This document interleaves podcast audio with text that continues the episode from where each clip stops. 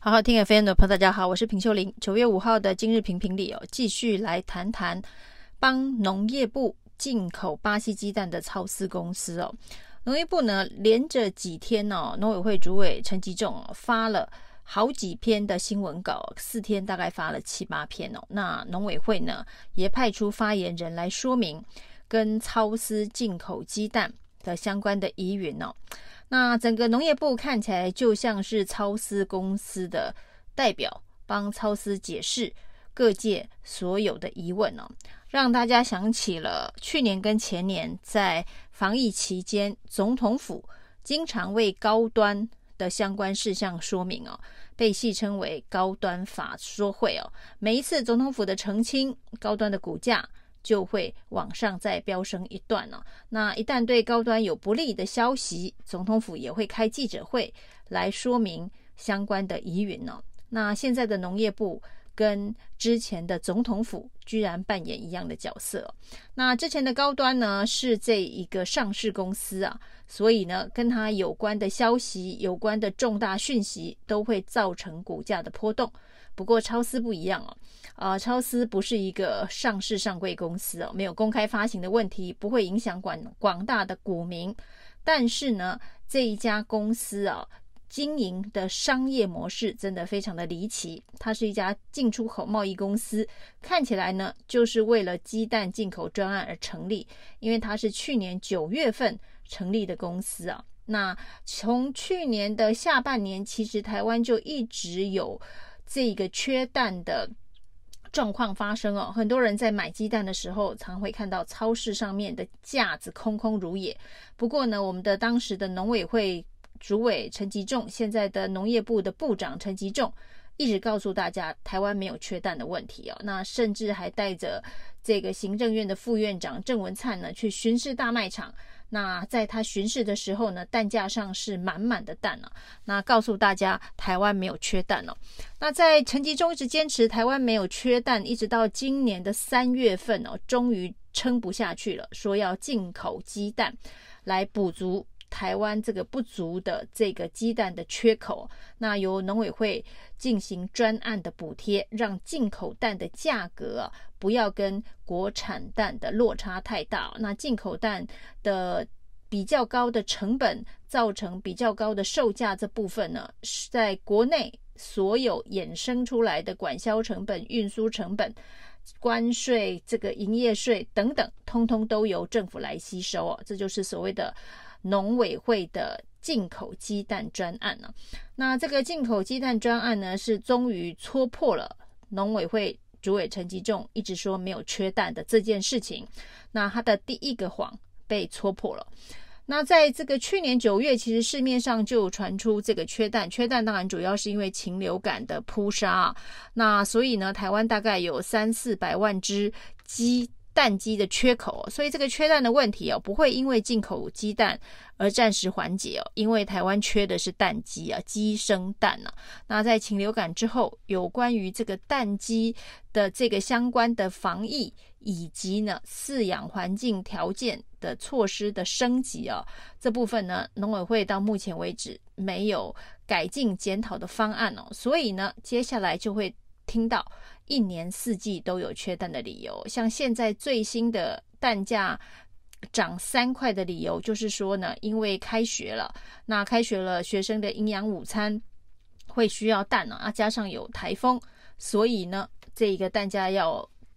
往上飙升哦，加三块。那接下来呢，进入了这一个冬天的时候，因为天气太冷了，蛋鸡不生蛋了、哦，所以恐怕又会有这个缺口。等到呢明年的春天呢、哦，又说是因为温差太大了，蛋鸡又不想生蛋了、哦，所以又有蛋的缺口。那到了夏天呢是太热，那到了秋天呢是学生开学、哦，一年四季都有各种不同的理由，所以呢鸡蛋会有暂时性的缺口。那一旦呢这一个理由混不过去的时候呢，就所谓的进口鸡蛋专案就会又再浮出台面了。这就是农委会一年四季针对鸡蛋的这一个平衡的政策所推出的借口、理由跟做法。那事实上，因为禽流感而造成的这个鸡只扑杀的这个鸡蛋鸡的缺口啊，才是真正核心该解决的问题哦。倒是不见农委会拿出什么具体的方案哦。那回来讲超私这件事情哦，农委会的这么多场的法说会当中哦，似乎就是证实了外界对于超私这家公司的各种疑问哦，包括了陈吉仲在三更半夜发文反击柯文哲说，这个一颗鸡蛋补贴三十二块这件事情啊，根本是这一个胡说八道。但事实上呢，在陈吉仲的反击文当中哦，似乎又证实了柯文哲说的是正确的资讯啊。柯文哲说呢，在超商里头的茶叶蛋一颗十二块啊，但是呢，农委会补贴从澳洲空运来台的五百万颗鸡蛋，每一颗鸡蛋补贴它三十二块。那我们吃到的茶叶蛋只花了十二块，再加上这个补贴的三十二块，这一颗茶叶蛋的价值啊，将近四十五块以上啊！哦，真是一颗尊贵的茶叶蛋哦。所以呢，在这个今年三月有吃到来自于澳洲的这个进口鸡蛋的人，恐怕也都是赚到了，因为一颗至少由政府补贴三十二块的蛋哦。那的确，在澳洲空运进口的五百万颗是补贴了三十二块。那陈吉仲到底在反击柯文哲胡说八道什么？他说：“我不是所有进口的鸡蛋都跟澳洲空运来台的鸡蛋一样补贴三十二块，而是平均算起来，一颗只补贴了三点多元呢、啊，那不是三十二。”那柯文哲也没有说所有的鸡蛋都补贴三十二块哦，只是你在规划的时候呢，第一批紧急的澳洲空运蛋居然补贴价差高达三十二块哦。那另外这次被这一个质疑的超私公司一人公司哦，呃五十万的资本额已经够离谱了。不过这个负责人说，他在这个五十万里头，他只出了一千块，也就是说呢，他在整间公司所占的股份是百分之零点二哦。那百分之九十八点八到底是哪些股东哦？那难道这一个在同意超私成为中央畜产会的进口专案贸易商的时候，农委会连这家公司的基本查核都不需要进行，然后呢就以补可以补贴一亿七千万了、哦？那这个农委会的审核机制也真的是相当的特殊哦，这到底有没有什么特殊的关系哦？那现在包括了民进党的主要帮超超私呃，护航的说法是说，这个超私因为跟巴西的蛋厂有特殊的关系啊，那他之前帮过这个巴西的鸡蛋进口到日本哦，曾经有这样子的时机，还有它报价比较低，这是中央畜产会选择超私的原因哦。那你既然选择了这家公司作为这次鸡蛋专进口专案呃的主力部队哦，因为它进口的鸡蛋八千八百一十四万颗，占了所有进口鸡蛋的百分之六十哦，所以它绝对是主力部队。那你对这个主力部队的公司的结构，居然完全不需要审核吗？那只由一个负责人只占零点二趴的这个股东，那其他到底是哪些股东？到目前为止，不管是畜产会还是农委会呢，农业部完全没有告诉大家、哦。那他们强调的是哦，这家公司呃的人脉关系是跟巴西关系很好，不是跟民进党很好。民进党选择他、啊，纯粹是因为他跟巴西的关系很好。这到底有没有说服力哦？那事实上，这后面的所谓的资金调度能力哦，是农业部这一次帮高超私法说会当中最重要的关键哦，因为他买了八千八百一十四万颗的这个蛋哦，他恐怕得先付给巴西方哦，呃，大概三四亿的买蛋的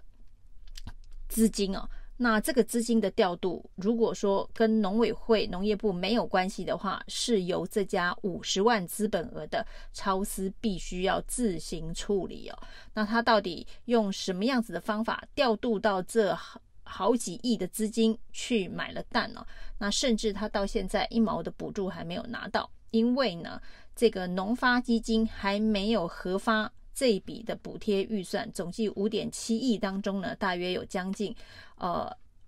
三亿左右，三亿五千万呢是要给超思进口专案当中补贴所用。那这些钱目前哪里来哦？看起来并农发基金还没有核发出去哦，是中央畜产会跟农业金库先借之使用。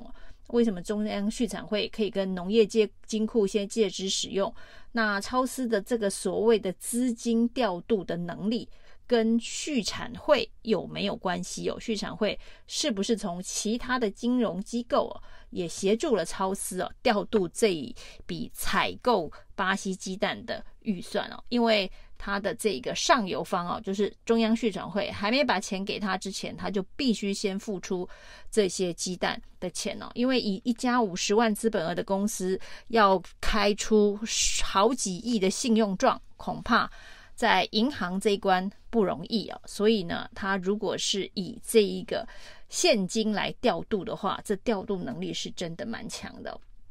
那另外农委会说，农业部说选择超思是因为它的到岸价格报的比较低，而且有进口的时机，过去做过进口鸡蛋的业绩。那这件事到底是哪一家公司做的业绩哦？农业部说他们有亲戚也是做进口鸡蛋的生意哦。不过这个亲戚啊，所谓的无忌蛋行啊，冈山这家无忌蛋行啊，在十五年前已经停业了。所以呢，假设农业部认定它有进口时机，认定的是十五年前的进口时机吗？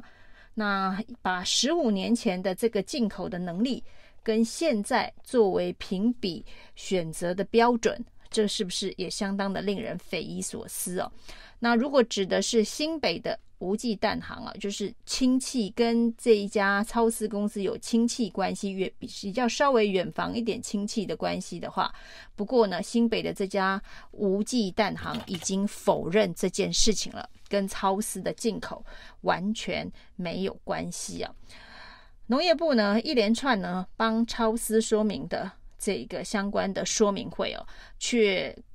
点出了更多的疑问哦，只是让大家更加的疑惑，为什么农业部会选择这个一人公司？而且这家一人公司呢，呃，即便以前做过这个鸡蛋的进出口生意，但是那是十五年前的事情了。那现在呢，包括了这家公司的后续鸡蛋到港之后的冷链仓储、调度、销售、运输、洗选、包装这些生产的流程哦，这些运销的这个流程哦，都不是这家公司现成有的相关的连结。那为什么这些呃后续的这些成本以及这些该进行的这个流程哦，到底是透过什么样子的一个机制哦？因此呢，包括了后来被验出来某一批蛋当中具有超标的抗生素被销毁这件事情，整个所谓的生产履历、生产销售履历的建立啊，这个农委会过去认为在食安管控上非常重要的流程，其实只要能够把超思的后续的这些相关的流程做公开透明的这一个发布的话，比你开这么多场法说会，只有告诉大家哦，超思很有钱，他资金调度的能力很强，他不需要政府补贴的钱，去做这样子的一个诉求来的有效的多。以上是今天的评评理，谢谢收听。